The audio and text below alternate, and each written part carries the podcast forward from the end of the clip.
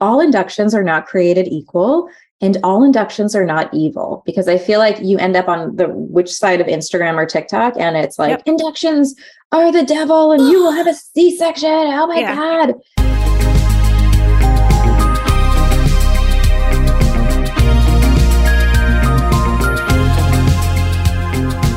You're listening to the Mommy Labor Nurse podcast, where you'll gain the knowledge and confidence you need to erase the unknowns of pregnancy and birth and rock the newborn days like a boss. My name is Liesl Teen. I'm a fellow mom, labor and delivery nurse, and your host. Each week on this podcast, you'll hear a mix of birth stories, expert interviews, and other fun pregnancy and birth related content.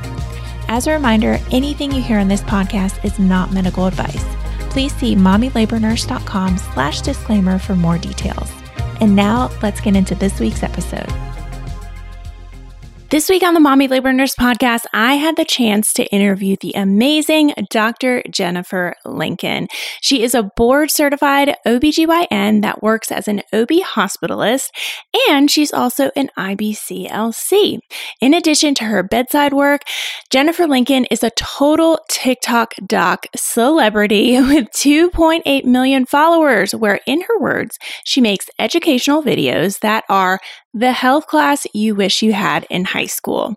Inside of today's episode, we did an Ask an OBGYN Anything based on questions submitted by the MLN community. We tried to cover a broad range of topics and use questions that we saw submitted frequently to make sure it would appeal to the widest audience. So, without further ado, let's jump right in. Did you know that Mommy Labor Nurse has a completely free birth prep workshop? Yeah. We created it because we know that for most mamas, birth feels like the great unknown. You're going to your prenatal visits, checking things off your third trimester to do list. Maybe your hospital bag is even packed. Yet, as your due date draws closer, feelings of anxiety, what ifs, and maybe even some fear are filling your head.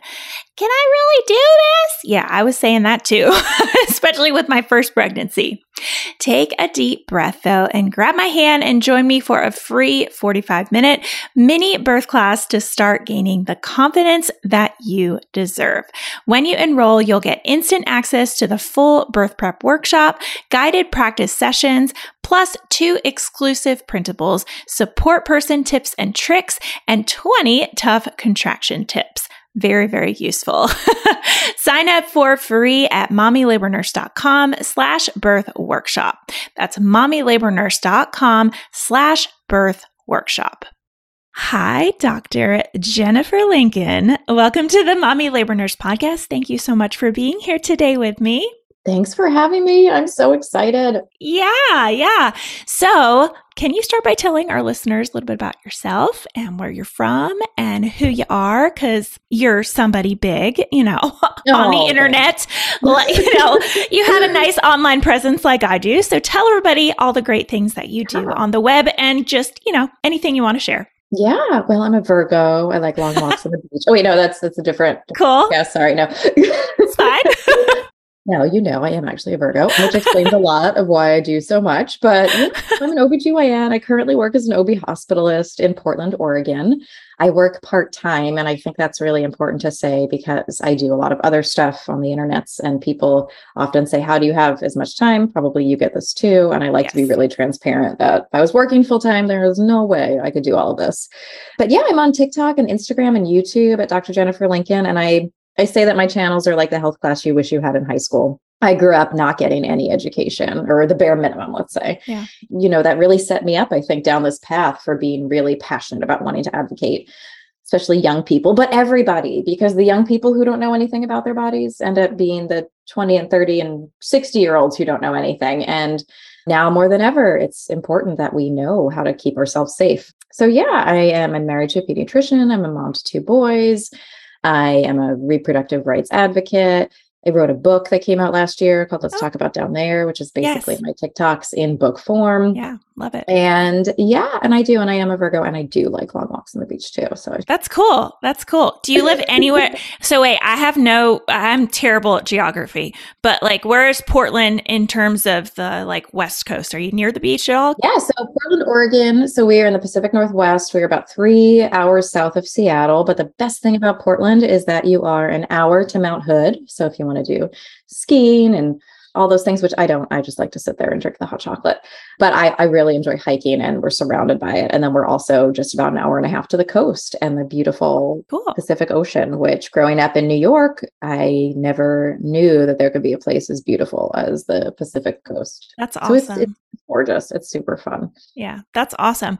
Well, today we are going to just be chatting. I figured I would put out a box on my story and ask my followers what they wanted to ask you, and we just have a whole slew of different different things that we're going to talk about. And I I think that's just let's talk about a lot of different things because that's how I do it. story questions. People just throw in random topics about, you know, what they're what they're thinking of during pregnancy. So, Let's start off with this first one is about gestational hypertension and preeclampsia. And I want you to, it basically the person just asked, like, tell me more about gestational hypertension and preeclampsia. But I want you to tell me as if I'm a patient, like I have no idea. If somebody just told me you have preeclampsia or you have gestational diabetes, like, what the heck even is that?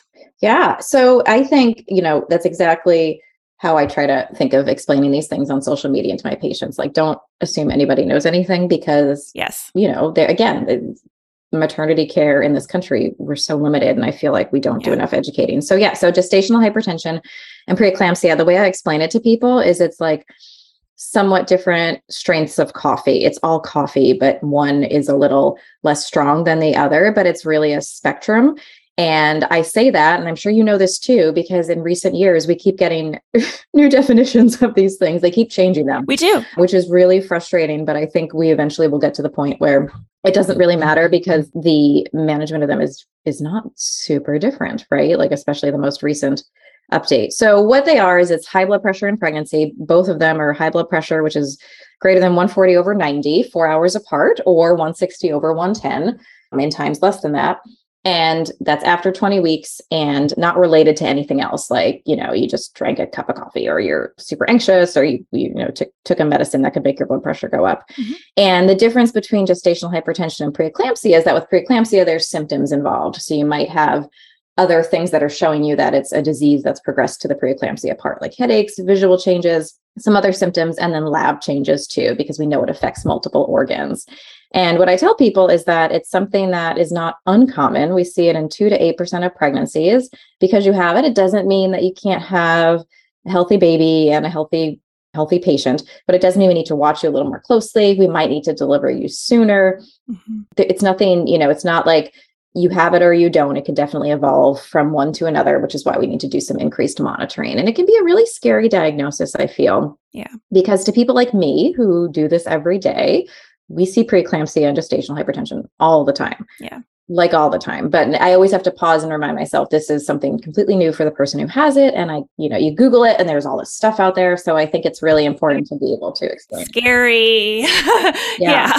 and I hate preeclampsia. I'm sure you do too, because it's very easy to define, right? Diabetes or I don't know, colon cancer or something like that. And preeclampsia, it's like this mysterious mythical beast. There's no one test, right? It's the spectrum of symptoms and things. And oh, is the headache because of preeclampsia or something else? Like there's no one preeclampsia test. And so I'm hoping one day that will come. I mean, research is happening, but That would be cool. but yeah, it's it's very common. And it used to be called toxemia. You might have heard that term Yes. but yeah the terms kind of continue to change and so if you're like wait in my last pregnancy they said this like you're not crazy it's things have Yeah. been evolving Yeah.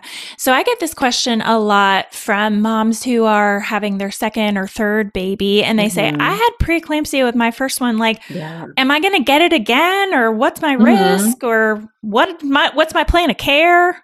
Yeah. And I think that it's important to know that, yeah, your risk of recurrence is there. Mm-hmm. I've seen it quoted about 10%, but honestly, it can be higher than that. And it really depends on the flavor that you had. So, how severe was like it? The how coffee. right.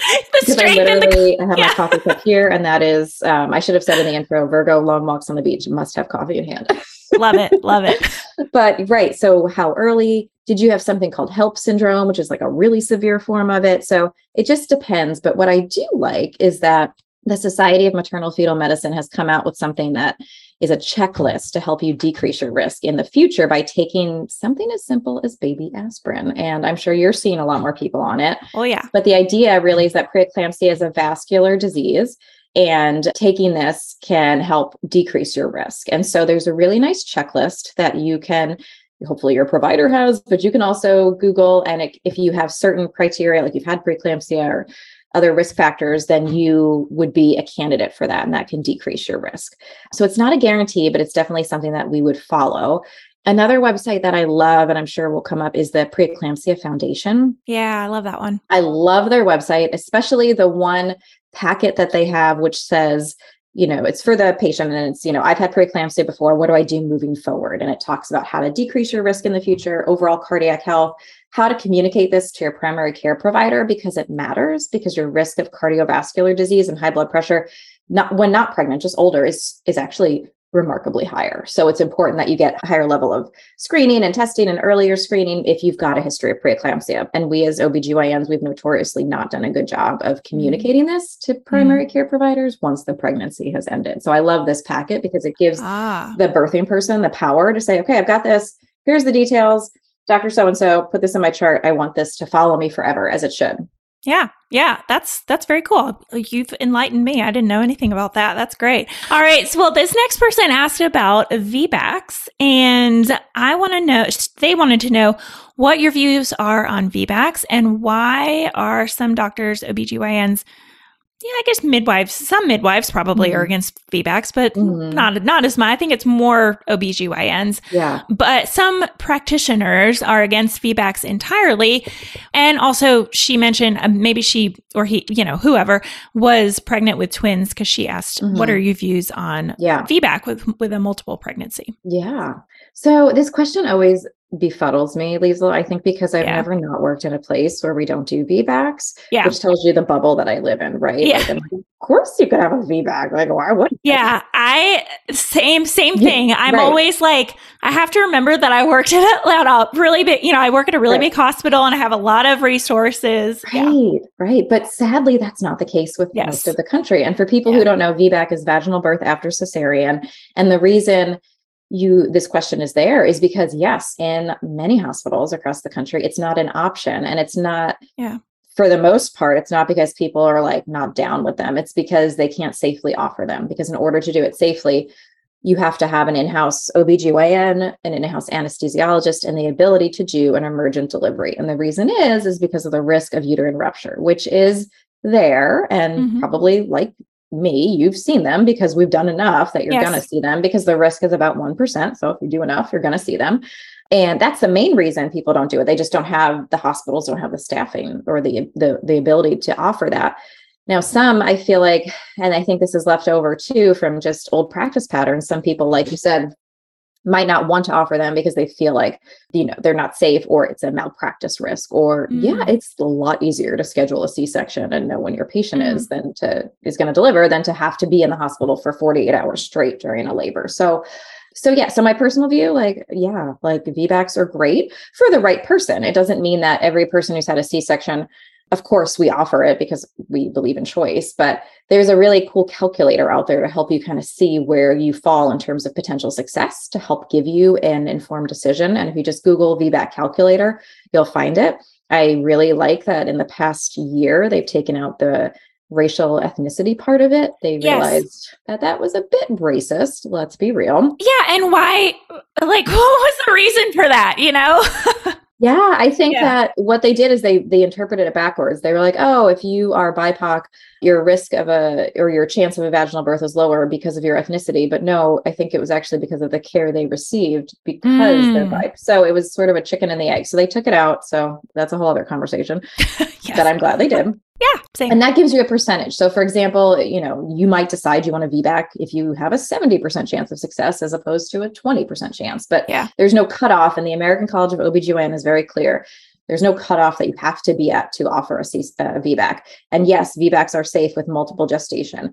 In fact, we can offer VBACs if you've had up to two C-sections after, you know, after that. And so I think it's important to know that it should be your choice. I know that it doesn't feel that way in a lot of places. If you're at a place where you have all the safety things in effect, but your doctor or your practitioner still isn't a fan of it, well, the great news is that you get to decide to do with your body and nobody can force you on an operating table. That's right. That's right. Now, my caveat is I do know of, of people who have like labored in parking lots because, or come in waited so long because they didn't want to be forced into a c-section. And again let me make it clear you can't be forced into a c-section. And i do believe that vbacs there are this safest places in the hospital. So mm-hmm. i don't want you i don't want to say like oh go ahead and just hang out in the parking lot. Like please come in get care. Yeah. But yet know that i hate this healthcare system and that you feel that you have to like play a game to get the care that you need because it's BS. It's it's yeah, it sucks. And yeah, everything has a risk, right? So if you're fully counseled, informed, and there are ways that we can make it safer, then like go get your VBAC. Like the healing from it is so much better than a C-section. it is, yeah, for sure, for sure. Yeah, I I agree with everything you just mm. said. And I've seen not in my in the place that I work, obviously, because we're very VBAC friendly, but I've mm-hmm. heard of similar instances where people are like, "Okay, I'm just gonna labor in the parking lot, like you like you said, right, labor right. as long as I possibly can at home, right. and then come and they can't, den- you know, they can't be like, okay, we're gonna give you a C-section if my baby's literally coming out of me. So, right, yeah, yeah, it's difficult. It's really mm-hmm. difficult to navigate if you unfortunately are put in that situation because of your location or right. or what you know your whatever. Yeah. So yeah, it's tough. I had some other thing I was going to say about VBACs, but I forgot it. So it's fine. We'll move on to the next question. If I think of it, then, oh, I know what I was going to say. I always give the advice of like people are like, how do I increase my chances for a successful VBAC? And I always say, first thing, check out your provider. And if you have the ability to, like, you have a few providers to choose from, finding a VBAC friendly provider and mm-hmm. delivering at a VBAC friendly hospital is going to be like such a critical tool in your toolbox. like, just having a care provider that is like supportive of your VBAC which is so sad, right? Like, let's be real. It is. I think also if then if you don't even have that choice, like there's only one doc in town or what have you, yeah. then get a doula. Get a doula who can yes. advocate for you, and you can sort of hand off that like worry, or that person can kind of advocate on your behalf, and you can just focus on laboring because like that's enough to focus on, right? Like during the time, not having to worry like to play interference. Like, do I really need a C-section? Am I really progressing? Like, get a doula. Get somebody who can help you. Yeah, I love it. Yeah, you heard it here on the Mommy Labor Nurse podcast. Dr. Jennifer Lincoln is supportive of doulas, especially with VBACs. Hey, there's data to support them. Like, yeah. Exactly. exactly exactly it is evidence based totally. that that a doula can help decrease your risk of a yeah. c-section no you're right mm-hmm. yeah i feel like sometimes we nurses as well there's like this weird relationship between mm-hmm. medical staff and doulas but it's really mm-hmm. i'm sure there i mean there are not so great doulas, like there are right. not so great, you know, practitioners, but for the most right. part, like we just want to work together. right. Yeah. And honestly, like, yes, do I think that your friend, you know, who just is like, well, I'll be your doula, like it's yes. actually like there's training and going through Correct. doulas of North America. That's great. But if you don't have access to that, you know, do what you can. But yeah, I mean, the nurses I work with, when we have like a doula who's also like that takes work off their hands. It's like an extra set of hands. It's somebody oh, who's yeah. in your corner. Like oh, yeah. we all love that because we need all the help we can get sometimes. oh yeah. That's that's that's right.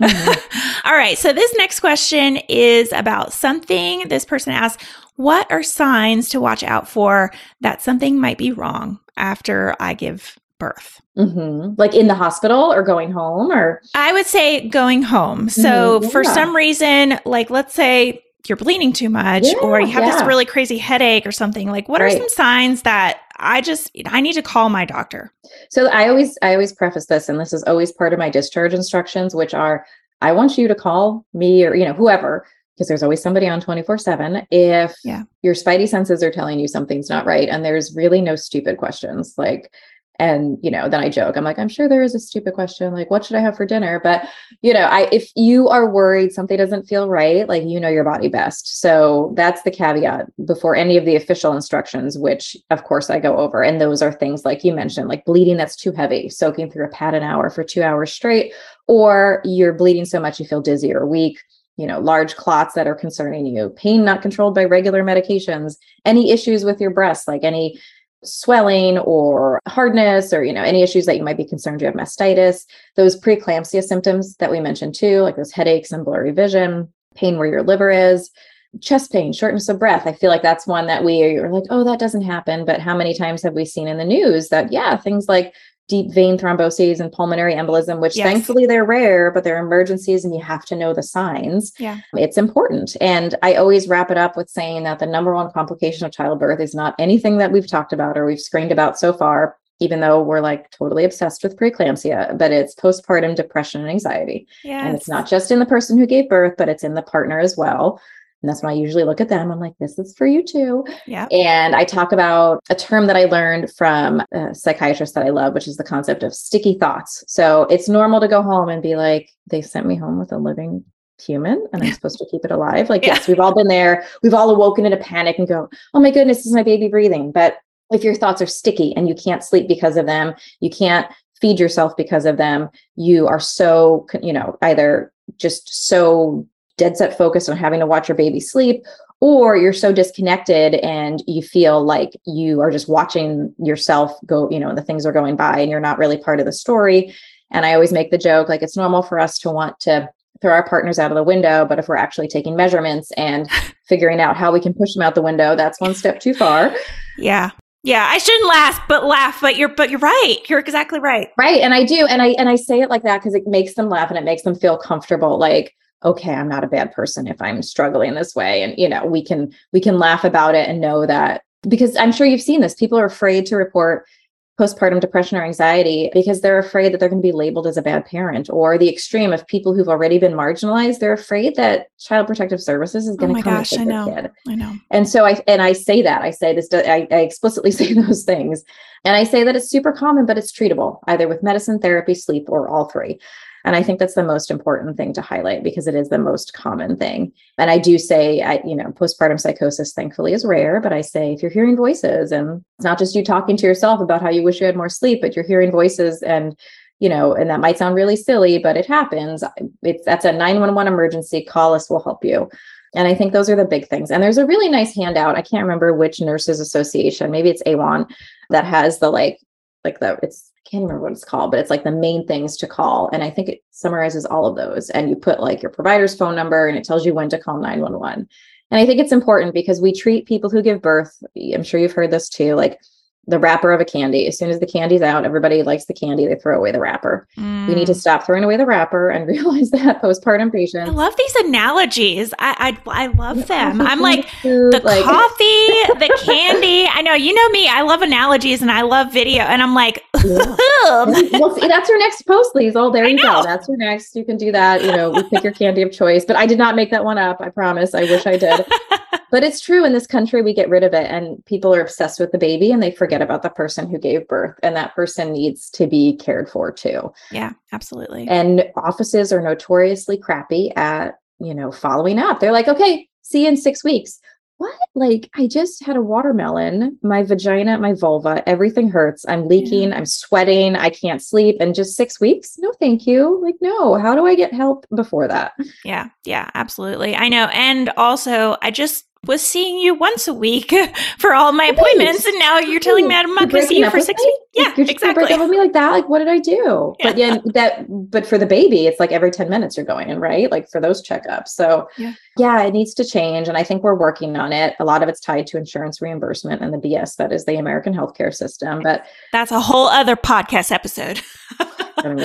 like as you know, obviously I work in a hospital, right? I'm yeah. a fan of hospital births. I I do that's what I do.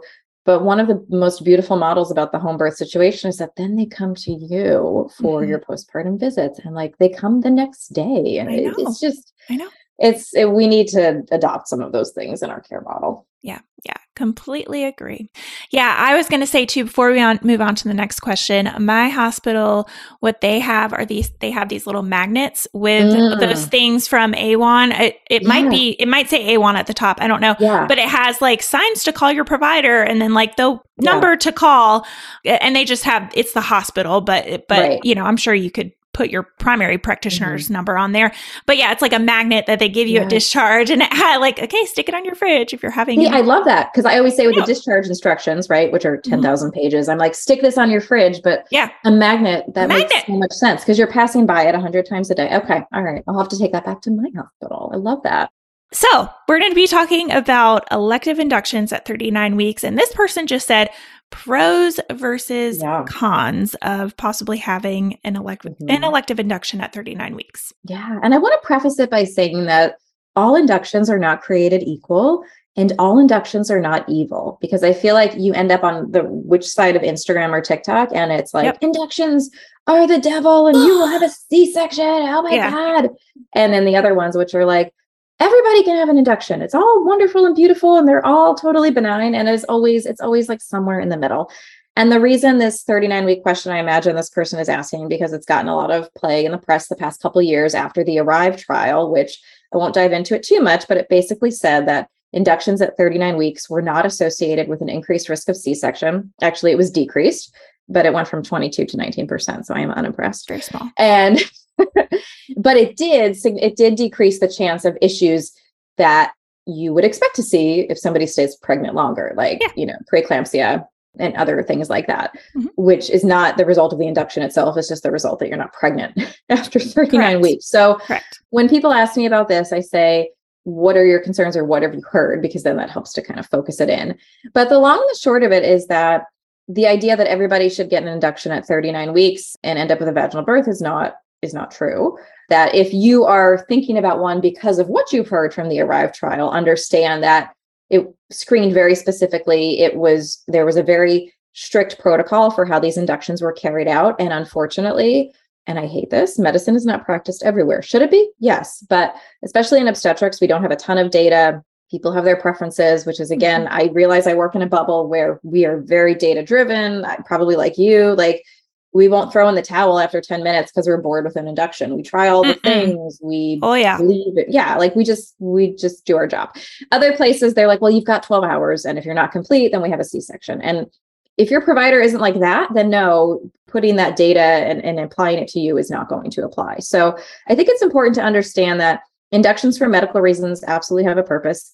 The idea of what we call an elective induction which is there's no reason other than you want to have one I think it's an important, you need to have a discussion, a risk benefits discussion. And it varies if you've had six babies before and you're already five centimeters dilated, or Right. this is your first and you're, you know, not dilated at all. Lots of different things. So I think it's important to have an informed discussion. But either way, know that inductions are not good or bad. It just depends on the scenario. And I think it's important to know the expectations with inductions. Like when I counsel people, I'm like, this could take days, not because I'm trying to like make you feel bad, but understand that it could take days and that's okay. It, that could be normal. Yeah. But if that's not something you're down for and it's an elective induction, then maybe we should wait till labor starts. So Yeah. Yeah. it's I love it. complicated. Yeah. It's it, that's the answer to that question. Exactly. Yeah. I know. It's complicated. That's my Facebook status, right? Mhm, yep. All right, the sound of that baby crying means it's time for this week's segment of Birth It Up Babies. All right, this one says, I wanted to tell you how helpful your course was. And she sent a little heart emoji. Oh, I purchased the course for my first pregnancy. My first birth was very traumatic. I was diagnosed with severe pre E at 34 weeks. I was admitted at 34 and 6 for blood pressure monitoring. That night, my son was in distress and he was delivered via emergency C section under general anesthesia. My husband had gone home for the night as they were just monitoring me, and I called him as I was being wheeled into the OR to tell him I was having the baby. My second birth was amazing. My goal was to have an epidural free VBAC, and I freaking did it. Go you. I felt so confident and excited going into this birth. My labor was so fast, and I was able to do it with zero pain meds. I was admitted at 3 a.m. I was five centimeters and had my son at 6:08 a.m. I knew exactly what to expect and I owe a lot of it to your course. I'm certain your course will help many more moms get the amazing experience I did. Oh, I love that. Thank you so much. Are you interested in birthing without an epidural? Did you know that simply wanting a natural birth isn't always enough? Many mamas fall into the trap of wanting a natural birth without fully preparing for a natural birth. And often that results in an epidural and plenty of disappointment. And girl, there is nothing wrong with having an epidural. Okay, let's be clear. But if your dream is to go natural, you need straightforward birth education so you know exactly what it takes. Birth It Up the Natural series will help you feel and stay confident and in control during your unmedicated birth. It's simple. Access the class, erase the unknowns, and get ready to rock your natural birth. To learn more, head over to mommylabornurse.com slash natural birth. That's mommylabornurse.com slash natural birth.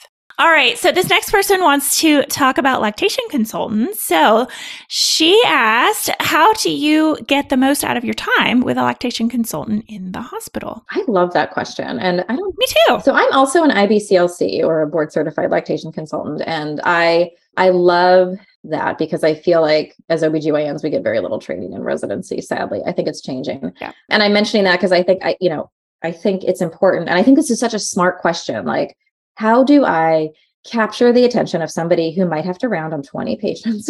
yeah, because they usually do. Yes, they usually do. And if it's on the weekends, like, oh my God. And now with COVID shortages, like Yep. I sometimes I see our lactation consultant and I'm like, girl, are you okay? Like, what can I do for you? Do you need Yeah. a coffee before you go see the Yes? Yes, they're always running around. They are like Yeah. just blah, blah, blah. yeah. Yeah. And I think what's important is, you know, and you want to like get the most that you can, right? In the 20 minutes they may see you or the 30 minutes or whatever, whatever. And I think it's important when, when the lactation consultant comes in and, and, you know, she's like, "It's going, and you know, you're like a hot mess and you know, and you're like, I just need you to make it all okay.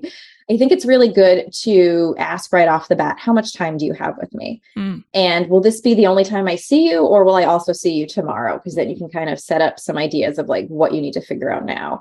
And then also, what's the follow-up plan? Like, are does your OBGYN office have a lactation consultant there? Does your hospital, like mine, have a separate clinic that you automatically get scheduled into a day after discharge? Like what, just so you know, like how much do I feel like I need to absorb right now versus what we can Mm. do later? Yeah. And I think having, you know, your top one or two concerns can be really helpful. Like just just lead with it, right? Because don't do the hand on the doorknob thing where you're like, oh, and by the way, I had breast surgery and I and just curious, like, just put it out there. So Yeah. you might want to lead with, I'm having, I'm really concerned about latching on the left side. Okay, let's focus with that. Or my mom was never able to breastfeed and I'm concerned about like just throw it out there. hmm And I think what's really great is if your partner's sleeping or at the cafeteria, like please say like, I want my partner there or awake, conscious, so they can help because you're so busy, like doing all the things and trying to listen. And if you're like me, when you go to the doctor, you leave and you're like, wait, what did they say about this? And Mhm. having a partner who can like, oh no, honey, she said to hold it this way or whatever. I think that's really important. And I think just leaning on your lactation consultant to say, who do you recommend I follow up with postpartum? Because they know the community, the local community Mhm. and they can say, oh, yeah, schedule with this person, or oh, yeah, you know, my patients who follow up in that office. So maybe you could try over here. Like they're nicely saying. Yeah. Because again, like all providers, not all lactation consultants are created equal. Right. So I think that can be really helpful. Breastfeeding, God, we could do a whole podcast just on I that. know. We have. It's just there's so many there's, There's so, so many much. things. I know. And I want you to know that when you leave the hospital, it's okay to not feel like you've got it all down. Like we don't, Yeah. You know, run marathons the second we start walking. So Right. it's just like with breastfeeding. You're going to trip, you're going to fall, you're going to, you know, need to stop, like you're going to need help. And that's normal. It's so normal. But again, knowing the warning signs of what isn't normal can help you know when you need to contact somebody right away. Yeah.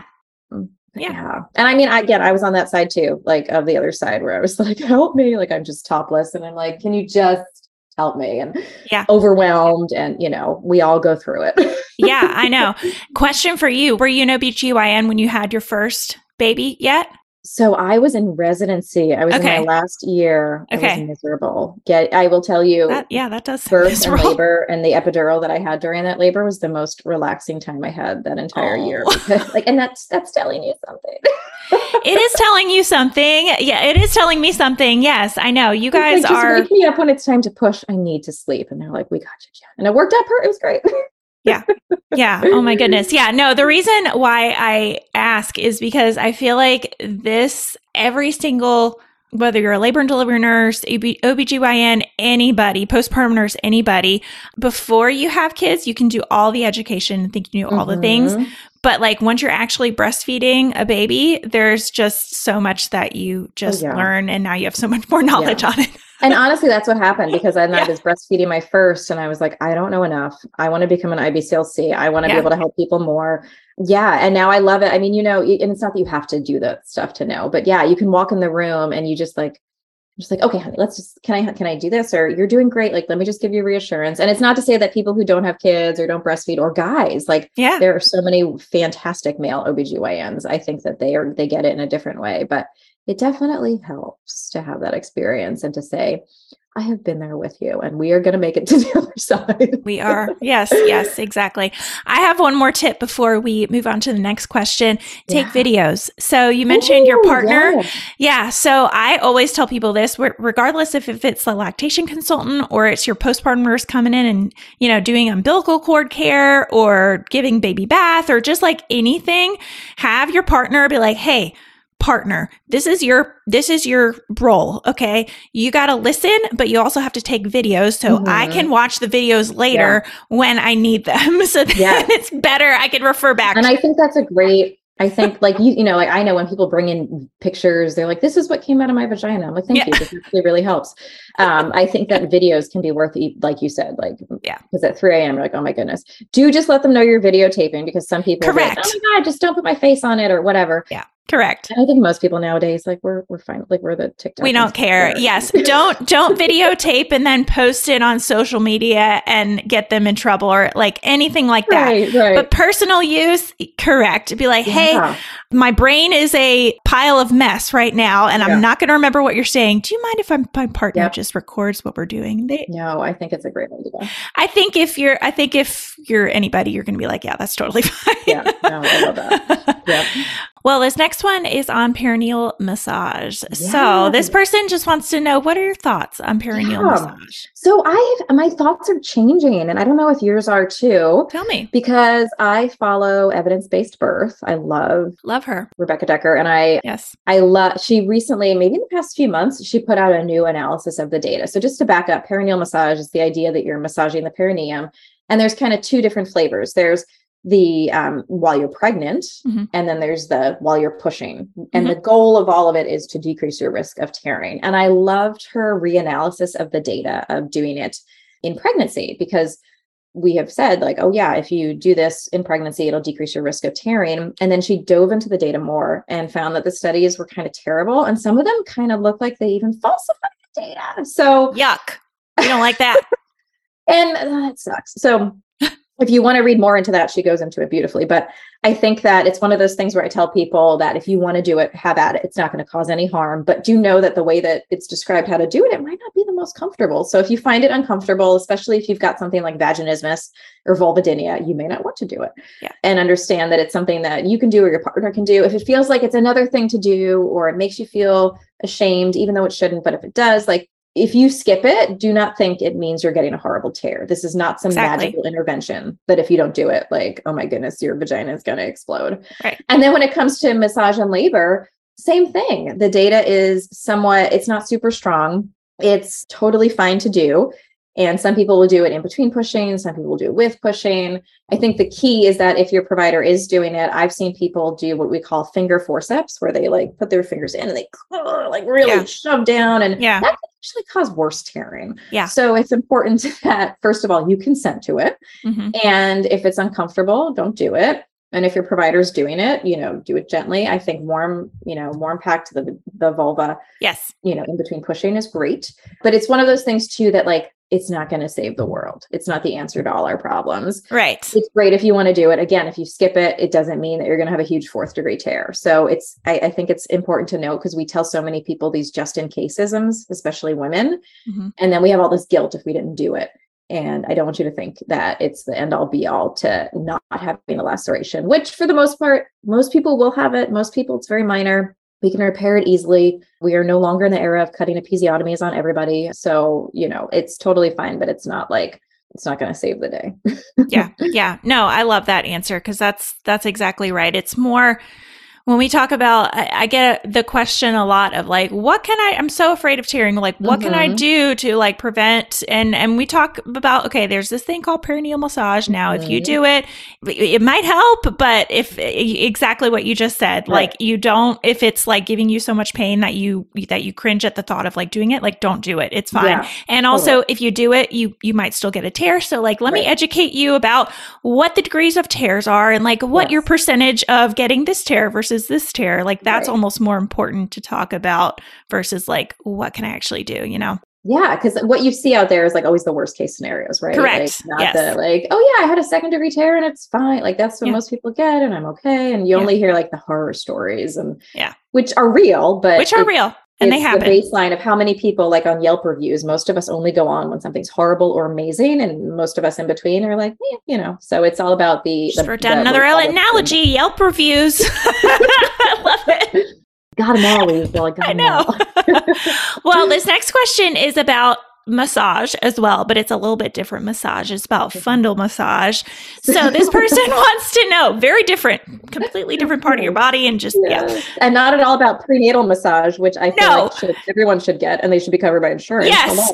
yes, exactly. We yes, we see to eye to eye on a lot of things. Mm-hmm. but yes, this next one is about fundal massages. So this person wants to know are they necessary after birth? Very nervous that it will be incredibly painful. Mm-hmm. And just what are your thoughts on that?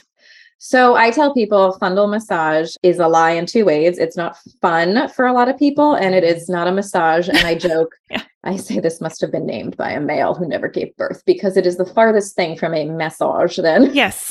Yes. Yes. and it's sort of a misnomer. And so what it is is it's after after you've given birth. It's where we we basically push down on the top of your uterus with the goal that we're helping it contract down.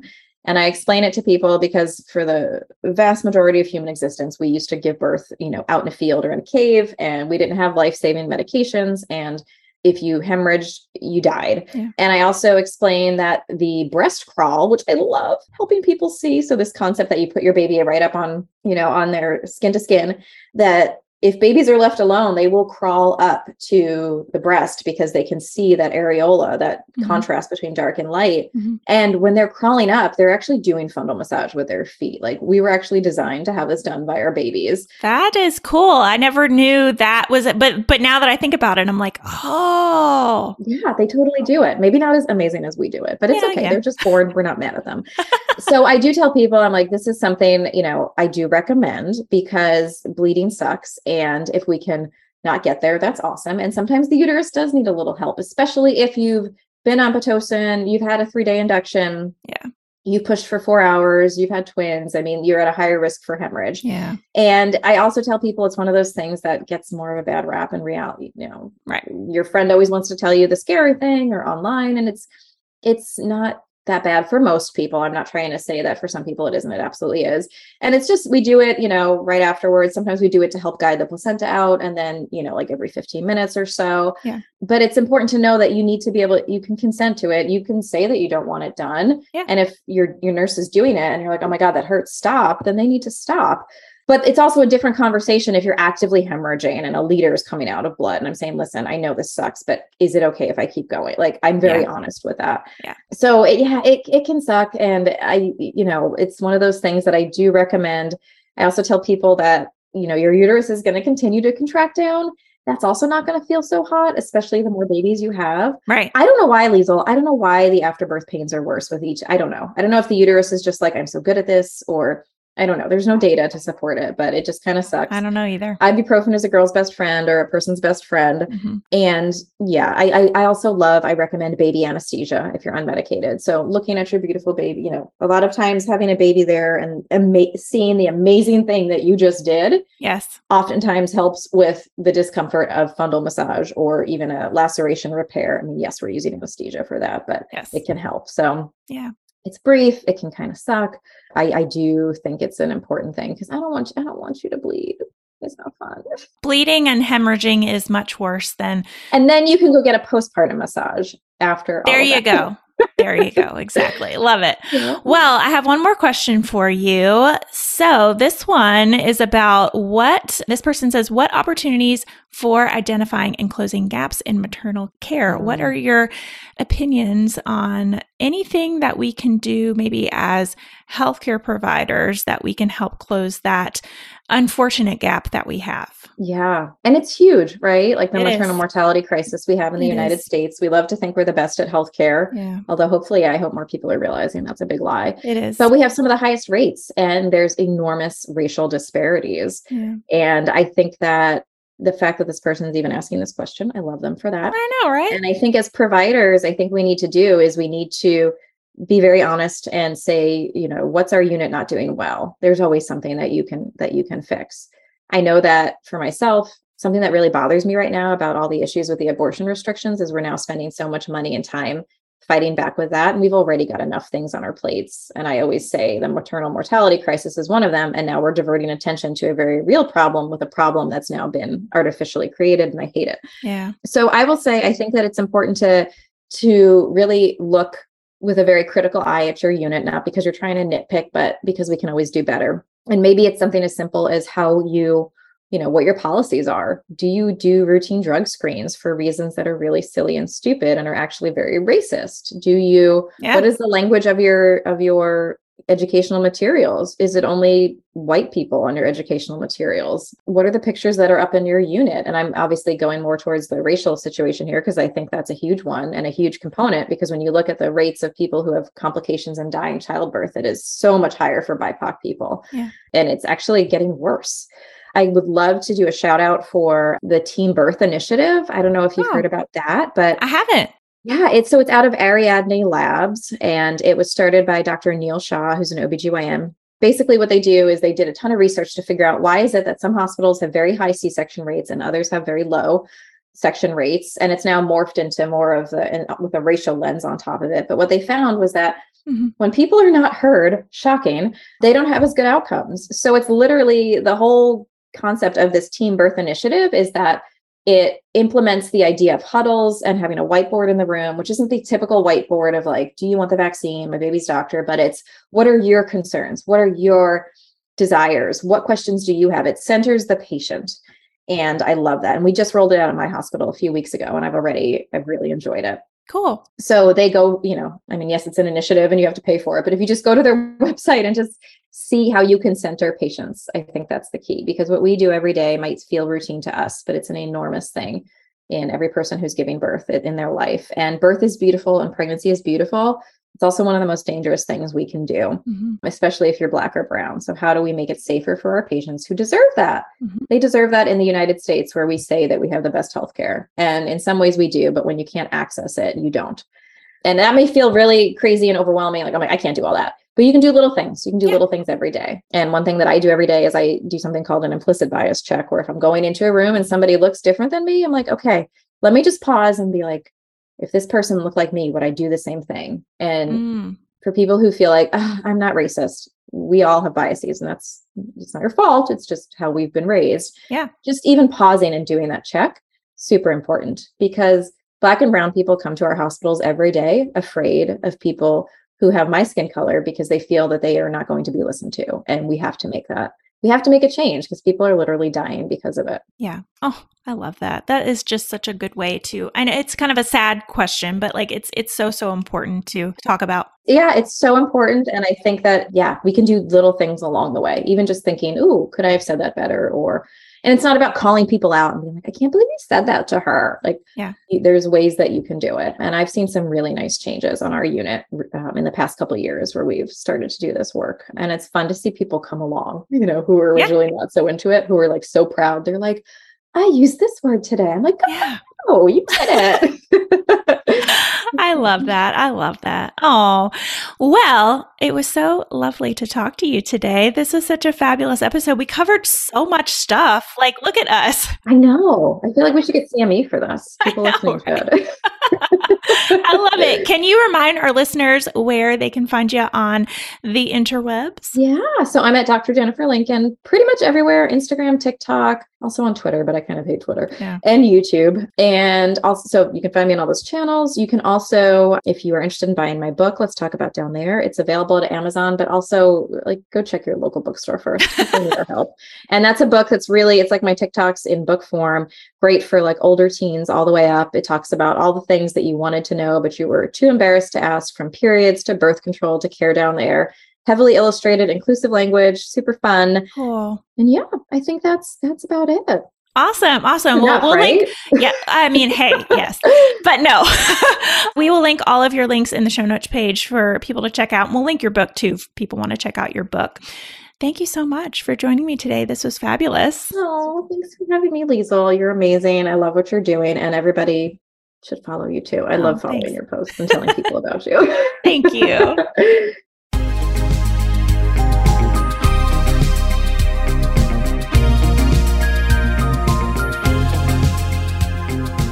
All right, guys, that wraps up this week's episode. Thank you so much for tuning in and letting me be a part of your motherhood journey. It is truly an honor. If you like what you heard, don't forget to hit that subscribe button so you never miss an episode. And I love hearing what you guys think of the podcast. So if you're liking what you hear or you have a suggestion, I'd be so grateful if you'd go ahead and leave me a review wherever you're listening to help more mamas just like you find the show. What do you think? Are you starting to feel a little more confident about your pregnancy and birth? Well, if you want more, be sure to head on over to mommylabornurse.com slash podcast for today's show notes and a library of episodes so you can keep getting educated before your upcoming birth. And while you're over there, be sure to check out the blog and learn about our online birth classes. Find it all and more over at mommylabornurse.com slash podcast. See you next week, same time, same place.